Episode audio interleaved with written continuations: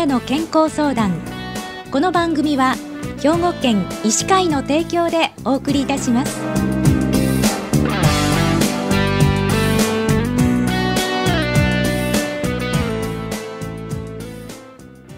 みんなの健康相談ご案内の広市加子です。今週は兵庫県医師会の理事でいらっしゃいまして公衆衛生担当役員でいらっしゃいます平林博久先生にお話をお伺いします。平林先生おはようございます。おはようございます。今日よろしくお願いいたします。え平林先生には何度もご出演いただいてコロナのお話をよく聞かせていただいてるんですけれども、はい、今日はコロナが始まって3年近くになりましたが「点点点」ということでね、はい、テーマを今日いただいてるんですけれども、はい、この「点点点」のこの部分はどんな意味が込められているんでしょうか？2020年の1月から世界的なコロナウイルス流行が始まってからもうすぐ3年になりますよね。ね。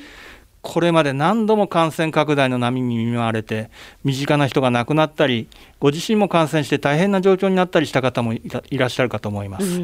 そしてこの間緊急事態宣言発令やまん延防止措置などそれだけではなくていろいろな場面で行動制限など辛いこともたくさんありました、はい、日常生活でもリモートでの仕事や授業マスクの着用など大きな変化がありました。この点々点の意味ですが、はい、これらのコロナによってもたらされた生活の変化に関して皆さんはまだ続くのか、うん、もういいやとかもう慣れたとかいろんな感想をお持ちだと思ってつけたもんなんですね。あなるほど。じゃあ今日はコロナがどうなるのかどんなことをお話ししていただくんでしょうか？そうですね。このコロナウイルスっていうのはかなり変異を起こすもので、うん、これからの流行がどうなるのか、はい、これは正直なところ私にも分かりません、えー、でもこの3年近くの間に分かってきたことと変わってきたことはたくさんあります、うん、そこで今日はコロナに対してどう向き合っていくべきか次の3点にポイントを絞ってお話ししていきたいと思います。はい、マスクのこと、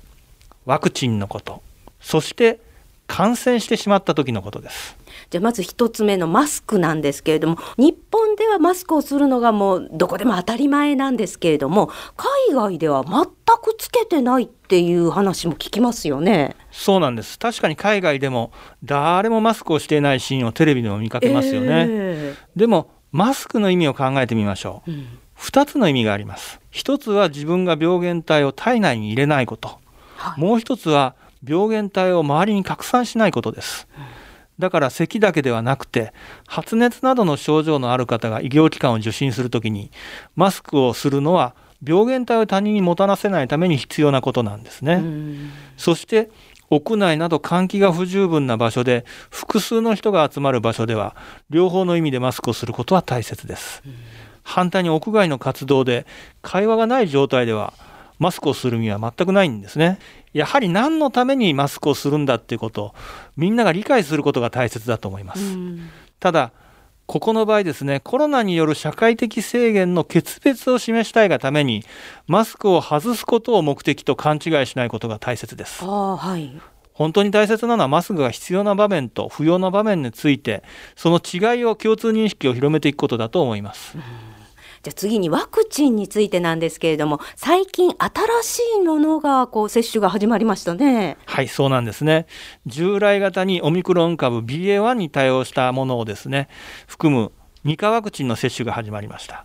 日本でも2021年からワクチン接種が始まりましたがコロナ対策を行う上でこれに非常に大きな意味がありました。確かにオミクロン株になってから病原性の低下それから中和抗体薬経口抗ウイルス薬の出現など別の要因もコロナの死亡率が低下したことに貢献しているんですが、うん、やはり短期間に対象年齢の国民の9割以上が2回接種まで済ませたということが、これが一番の要因で大変有効だったと思います、うん、やはりあのワクチンはまだ接種しておいた方がいいということなんですね。はいその通りです、うん、感染拡大が続く中でですね接種して、えー、いたのに感染してしまったからワクチンの意味がないという声もありましたでもワクチンの効果としてはこういった発症を防ぐということ以外に他人への感染だとか重症化を防ぐといったものもあって私たちが実際に患者さんを見ていてもその効果を実感してます。ぜひともまだの方2回だけの方も接種を前向きに考えてください。そして子どもさんの接種に関しても第6波以降ですね小児で重症化する例というも出てきてますんで、えーはい、接種をご検討いただきたいと思いますそれからねあのこれからの季節だとインフルエンザも心配ですよね。そうなんです。過去2シーズンは全くインフルエンザの流行がありませんでしたはい、今シーズンは流行るかもしれません。ん特にこれまでの経過からすると第8波が来ればインフルエンザ流行と重なってしまう可能性もあります。しっかりとワクチン接種で備えておく必要があります。コロナのワクチンと他のワクチンの接種は2週間以上間隔を空ける必要がありますが、インフルエンザワクチンに限っては同時接種も可能です。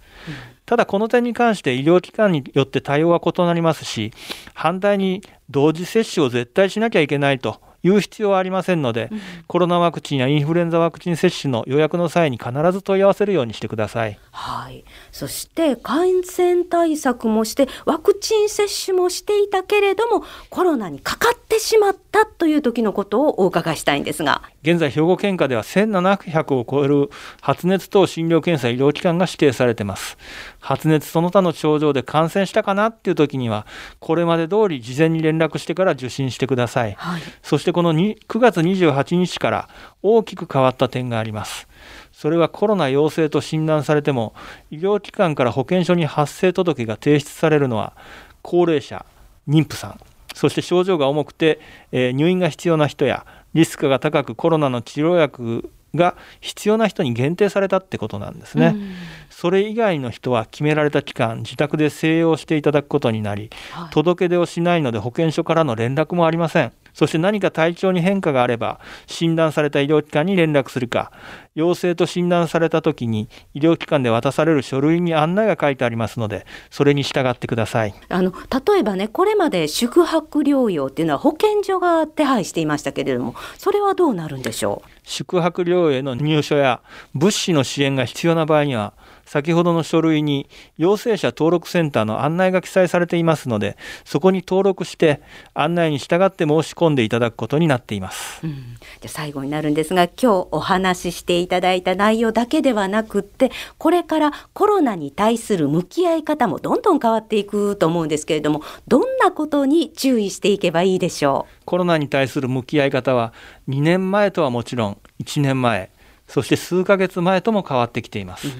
やはり大切なのは常に正しい情報を得て実践することです。さらにマスクを例に挙げましたが、状況によってメリハリのある感染対策を行うことがウィズコロナの次の社会に向かって進むために大事になってくると思います。はい、わかりました。ありがとうございました。今週は兵庫県医師会の理事でいらっしゃいまして、公衆衛生担当役員でいらっしゃいます、平林博久先生に、コロナが始まって3年近くになりましたが、というテーマでお話をお伺いしました。今日はどうもお忙しい中をありがとうございました。はい、ありがとうございました。みんなの健康相談